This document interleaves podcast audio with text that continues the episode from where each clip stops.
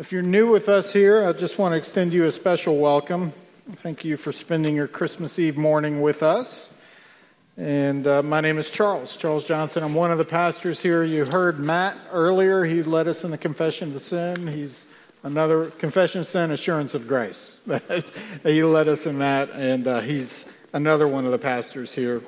Uh, it's good to look out at you this morning. I'm seeing a lot of festive colors uh, in our wardrobe this morning. That's appropriate. I, I, uh, I threw on a gray jacket before I came in. That's about as fancy as I can do, so I'm sorry for that. Uh, we're spending this Advent series uh, looking at the two Advents that are talked about in the Bible. Uh, there's the first Advent that we are celebrating tomorrow morning. Jesus comes to be with us. Uh, he lives, he suffers, he dies, he rises again. We look with hearts of gratitude toward that first advent. Um, but the Bible talks about two. There's a second advent that we look forward to with anticipation of when Jesus will come back to be with us, to rule for us, to make for us his people the new heavens and the new earth. And uh, so we're spending three weeks looking at what the Bible has to say about that. So, two weeks ago, we talked about the timing of Jesus' return. Uh, and, you know, the answer to that is nobody knows. nobody knows. Don't believe anybody that says that they know. Uh, but Jesus himself said, uh, no one knows when he will return. And so the point is, we must be ready. Uh, last week, we looked at what his return will look like. And uh, that's fascinating uh, literature. It's given to us um, in 1 Thessalonians about what his return looks like when Jesus comes back to be with us. And this morning, we are looking at what his return brings. What is behind this promise of new heavens and new earth that is promised to you and to me? For that, we're looking at beatific words, a prophetic vision in Revelation 21 and 22. And uh, before I read it to you, let me just remind you that this is prophetic literature. There is metaphor, there is symbolism, it is all true. It is all true. Uh, but it's also intended to evoke something in us. It's supposed to uh, stir us up in some way. And so when I read these, to, these words to you, I want to ask you to ask yourself what is this stirring up in you? Curiosity, joy, uh, despair, um, confusion? What, what, what are these words doing to you as I read them? This is Revelation 21, verses 1 through 6, and then I'm going to skip forward to the end of the book and read 22, 17 through 21. Hear the word of the Lord. Then I saw a new heaven and a new earth. For the first heaven and the first earth had passed away, and the sea was no more. And I saw the holy city, New Jerusalem, coming down out of heaven from God, prepared as a bride adorned for her husband. And I heard a loud voice from the throne saying, Behold, the dwelling place of God is with man. He will dwell with them, and they will be his people. And God himself will be with them as their God.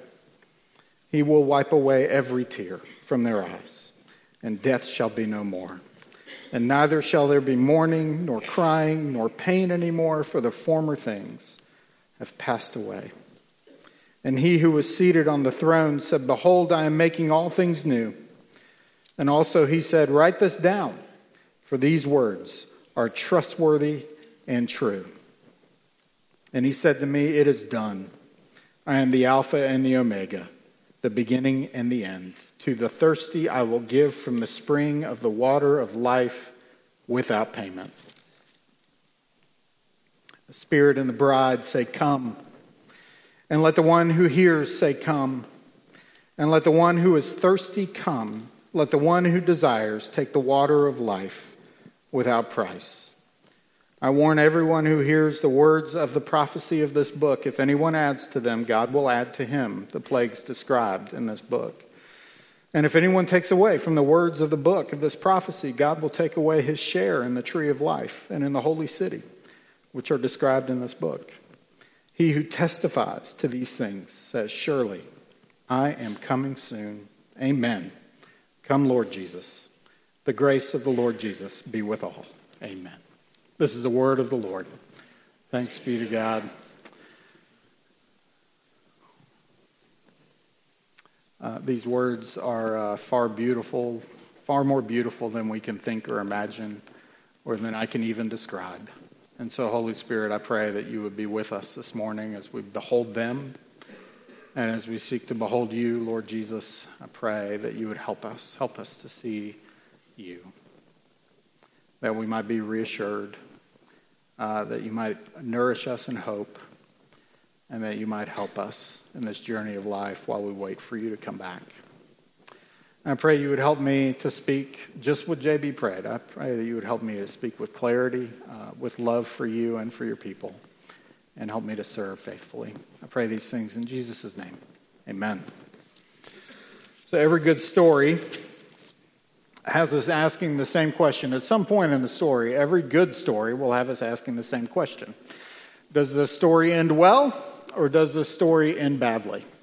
In fact, good writers, whether we're talking about movies or TV shows or books that we read, every good writer has the ability, like most good artists, to kind of hold us in the palm of their hand. They can wind up the tension of a story so tightly that we can begin to believe there's no way that this turns out well.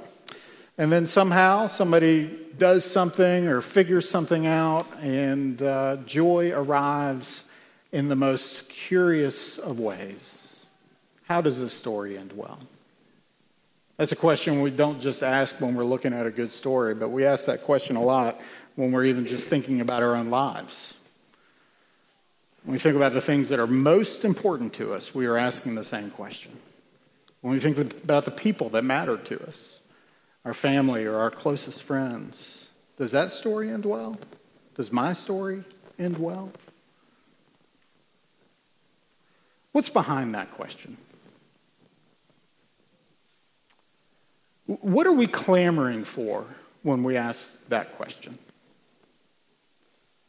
We're looking for hope.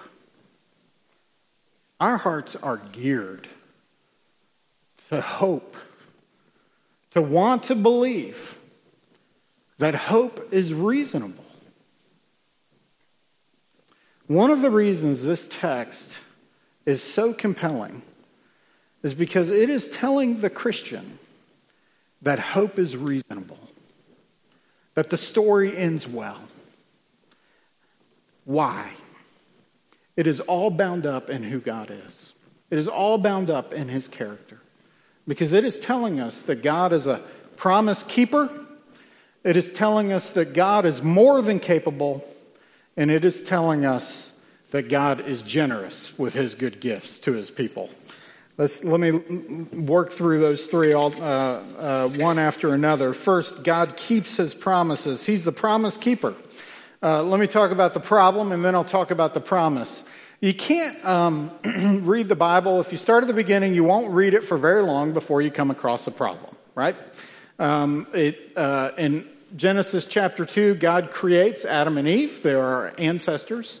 And, uh, and, the, and he puts them in this idyllic place that he built for them, perfectly for them, uh, where they are to live out a perfect fellowship with each other, and they're to live out a perfect fellowship with God. Everything about their place and their relationships were perfect. In fact, Adam and Eve were built for relationship with God. That's what they, that's what they were built for. That was a part of the longing of their heart, and they were, they were given each other to enjoy and uh, to live in deep, committed life together and to do good work that God had given to them, to subdue it and, uh, and rule over the garden, to enjoy the garden, and to enjoy this, uh, this God that they were created for.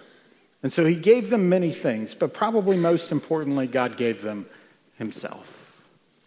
Fast forward a chapter, and you see that every good thing that God gave to his people become affected when sin enters the world. Sin enters into Adam and Eve's hearts and into their actions. It affects the garden. It affects Adam and Eve's relationship with each other. And of course, it affects their relationship with God. This thing that they were, this place that they were created for, this work that they were created for, and of course, the relationship with the God that they were created for was all violated by the fall. And the Bible would say that every Every schism we observe, either individually in our lives, between us as people, globally, can trace its roots to that great schism that, that happened in Genesis chapter 3. And healing that, in many ways, is the sum of the Christian hope. This division that existed between God and man. That's the problem. That's the problem. And that's why this promise is so radiant to us that we see. Look at verse 3. And I heard a loud voice from the throne. Look at this with language. Behold, the dwelling of God is with man. He will dwell with them, and they will be his people. And God himself will be with them as their God. The promise, as it's given to us, is to heal an age old problem. And this is a promise that we see here in Revelation, but it's actually, it's actually the echo of a promise that's been made throughout, throughout the eternity of humanity's relationship with God. I will be their God, and they will be my people. This would not have been new words for God's people. In Genesis chapter 17, God made that same, we call it the covenantal formula. God made that same commitment to Abraham I will be their God, and they will be my people.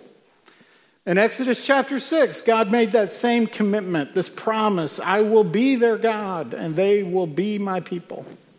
The prophets Ezekiel and Jeremiah echoed the same promise. These are the echoes of a promise to heal what was broken in Eden. In fact, I would even say that this text is actually loaded with explicit Old Testament references to promises that God has made to his people. It's loaded with them of things, these promises that God of things that God will do. The sea will be no more. Well, that's straight out of Daniel chapter 7. The sea is the abyss. It's this realm of the dead. The sea will cease to exist, is what it says, straight out of Daniel chapter 7. The new heavens and the new earth, the holy city, they were first held as visions by the prophet Isaiah. And so all, all of this, this whole text is loaded up with, with, references to these timeless or ancient promises that God had made. And it's as if God is saying to us, You know those promises that I gave you? Those promises that transcend generations, that transcend geography, that transcend cultures and ethnicities. You know those promises? Those promises still stand. They, they don't have an expiration date. God is saying, those, my word, those promises I made to my people matter as much to me as they do to you. And Jesus is given to us as the person that exists between the problem and the promise. Because by sending Jesus, his own son, to deliver them, uh, he's sending them to deliver us from the thing that was broken. And they shall call his name Emmanuel.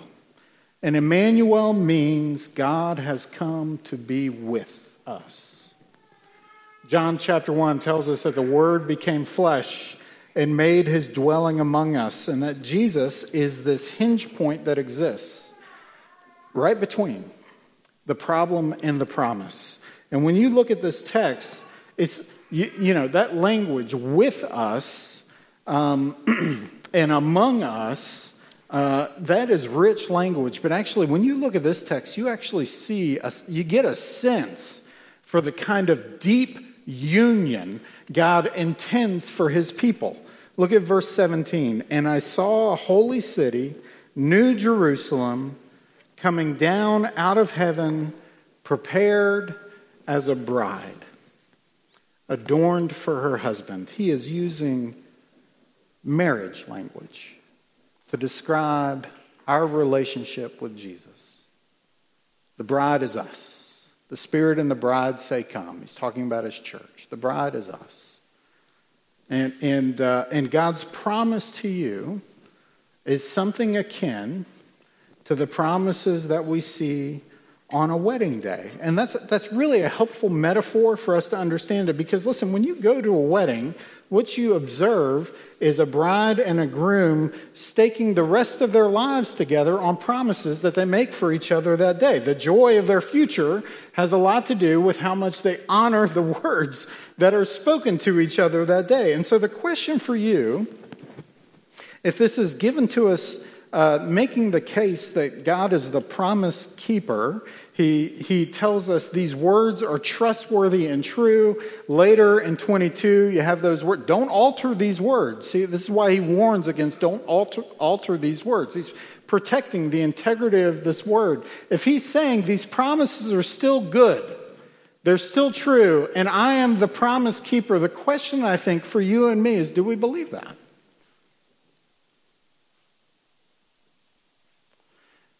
Do you really trust that God is the promise keeper? Do you really trust Jesus' words when he says, I will be with you always until the end of the age? And when Jesus says, I am coming back for you, do you really believe that's true?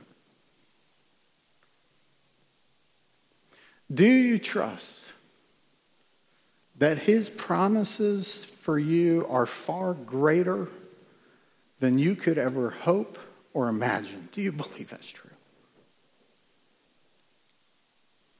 You know, all this is moot if he's not capable. Like you can have high integrity and not, not be capable, right? In fact, that, that's the story of, of much of the Greek mythology that a lot of these, re- a lot of these readers would have, uh, would have already known about and would have been familiar with when they read these prophetic visions. You know, there's stories about gods that were like, there, weren't many, but there were gods that were of high character but weren't capable of much. And then you had gods that were very, very capable, but their, their character couldn't be trusted. But the proposition that's given to you, not just here, but really throughout the Bible, is that God is both. That He is someone of high character, someone whose character is uh, um, beyond impeachment, but also that He is supremely capable, that He is sovereign. Uh, look, look at the claims made about what God is actually capable of doing.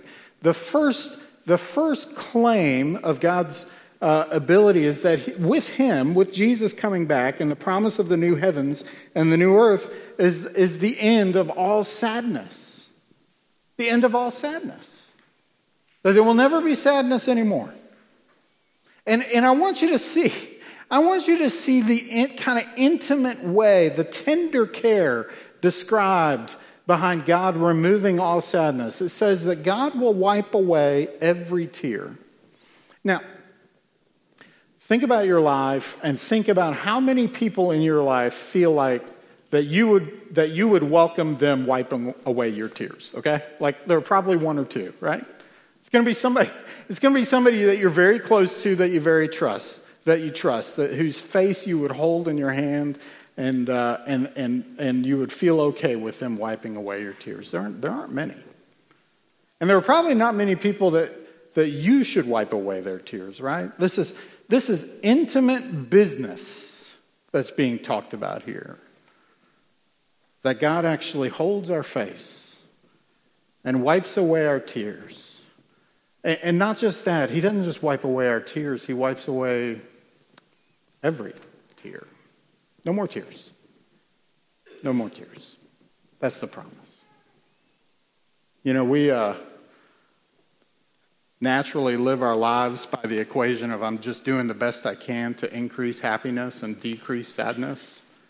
And some of us are more successful than others. Some of us are more inclined to happiness than others. And, and, and, and all that's fine, okay?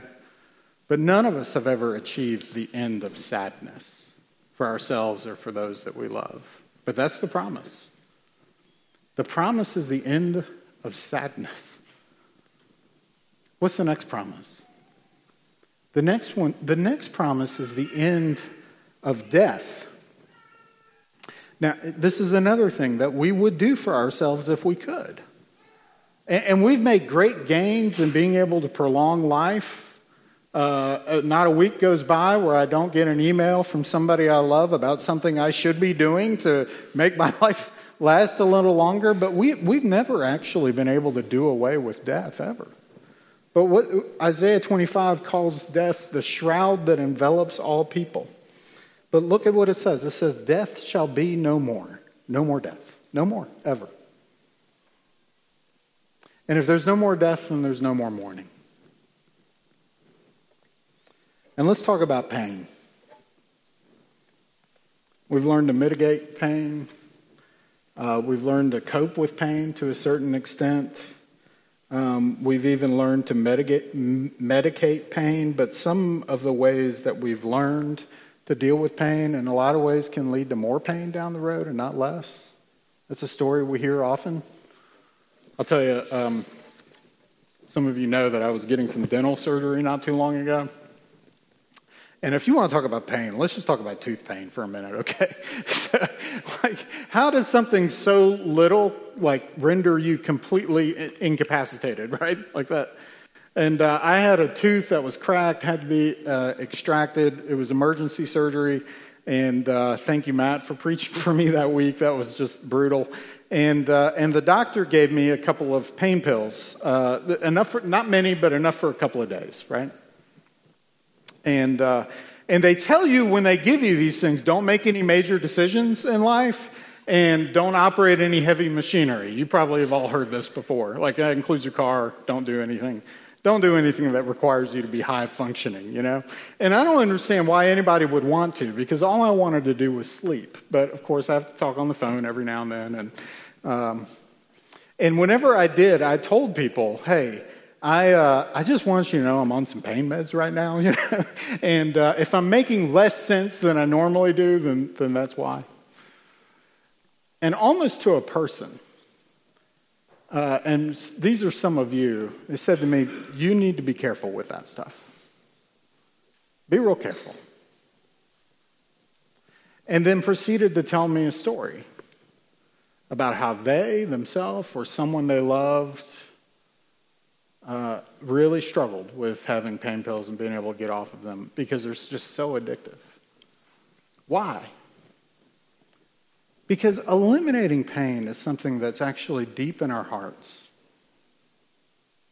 It is something that we long for to live a life without pain. We long to live a life, whether it's, uh, you know, um, whether we're talking about uh, despair, heartache, physical pain, we long for that life. It's promised to you right here. And the point that I'm trying to make over and over and over again is we live our lives trying to actually work around these realities. The promises that are given to us, we would do for ourselves if we could. But we already know we can't. But God is saying, I'm capable of doing that.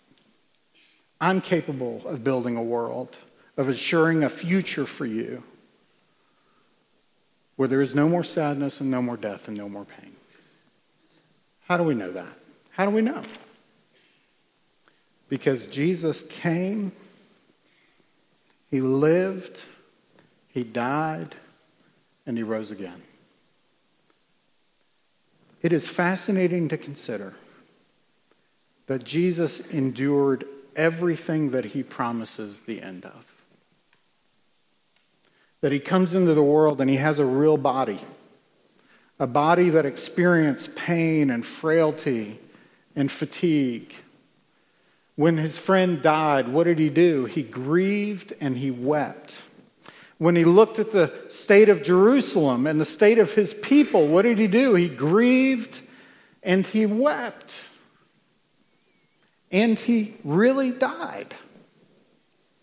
And when he rose again, what he was declaring was the triumph over death and pain and sadness and mourning. He was declaring this triumph over that. And what he is saying to you, his people, right now, he is saying that you share in my victory. That just as you are bound or united to me by faith, this victory over the grave extends to you. In fact, sharing, sharing is actually a really good way of understanding with this, this. Jesus isn't just displaying his victory, he's actually sharing his victory with you. Uh, it's like he's very generous. And in fact, that's the idea that you get throughout this text. Uh, if you look at verse 2, the holy city is coming down out of heaven from God. God makes it, and then it's descri- being described as a, as a gift that he's giving to his people. And then in verse 6, he says this To the thirsty, I will give from the spring of the water of life without payment. Did you catch that? Without payment. Uh, the whole thing gives you the impression that God is exceedingly generous with his people. Uh, look at the invitation in verse 17. It's grabbing these same words. Also, we reference this in Isaiah 12 in our call to worship. It's picked up again in Isaiah 55. This whole idea the Spirit and the bride say, Come. Let the one who hears say, Come. And let the one who is thirsty, let the one who desires take the water of life without price. The water of life is offered without price and without payment. There are all kinds of references to this water of life throughout the Bible. You see it in all kinds of places. But you know what my favorite one is? Is in John chapter 4. When Jesus is uh, at a well talking to a woman uh, that was disparaged in her town. Uh, this was a woman that, that, uh, that the townspeople were suspicious of. And they would be suspicious of anybody that would talk to her. But to Jesus, that doesn't seem to matter. And at some point in the conversation, he says to her, If you really knew who you were talking to, you would ask me for water. And he would have, hear it, he would have given you living water. That's the promise of Jesus. Give it away. Why is it without price? Well, because payment has been made. Payment has been made. When Jesus died on the cross, he was offering a payment for all the sins that existed since Genesis chapter 3. He was offering the atoning sacrifice for his people. He was making payment. And now his grace given to you, he has paid for it. And you belong to him. And you are free. And these promises are for you. You know why hope is reasonable? You know why hope is reasonable? Because it doesn't have anything to do with how good you are. It has everything to do with God's character, His generosity, His promise keeping, His integrity, and His ability to secure us to His people. That's why hope is reasonable. Hope is reasonable because of who God is and because he loves you and redeems you to himself. That's why hope is reasonable. And so, what's left for us? What's left for us? Well, we join the choir of the people who sing Come. We join the choir of the people who sing Come. What do the people of God say? They say, they say, Come. And, it, and, it, and as far as I can tell, that, that invitation to come, uh, we say it in two different directions. The first is we say it to those who don't yet know the water of life. We say, Come to those who are thirsty. And together we look to Jesus and we say, Come, Lord Jesus, and renew all things. We are waiting for you. We see come to those who don't know Jesus, and we see come to Jesus and say, Come, Lord Jesus, come. We are waiting for you. And then it looks like Jesus joins the chorus and he says, Come, I am coming soon. We sing come, and Jesus says, I am coming soon. We join the choir and we sing, Come, Lord Jesus. It becomes the background music of our hearts. What do I mean by that? Well, background music tells us what's coming, right? Uh, let me close this way. I was, um, this was a few days ago. I was in a room in my house just watching TV. It was at night. I was just unwinding, watching TV, and uh, one of my sons was in the room demonstrating by his uh, example that there were better ways to spend my time by reading a book, you know. So, so he's in there reading a book. I'm just kind of zoning out. And uh, at some point, he, I don't even think he looked up from the book. He just said, Something bad's about to happen. And I looked, and sure enough, he was right. And I looked at him, and, and I said, How could you tell? And he said, The music changed. I knew what was coming. Let me just ask you what is the background music of your heart saying to you right now? What does it tell you about what's coming? Is it playing something ominous that tells you you need to be afraid?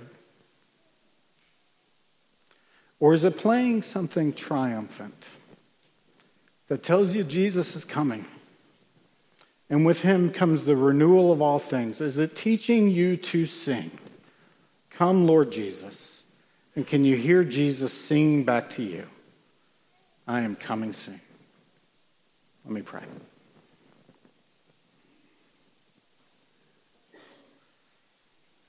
Lord Jesus, we pray that you would come and make us faithful in waiting for you. Uh, we pray for your help, for your nourishment as we go to your table, uh, that you would nourish us in this hope that you call us to. I pray. In Jesus' name, amen.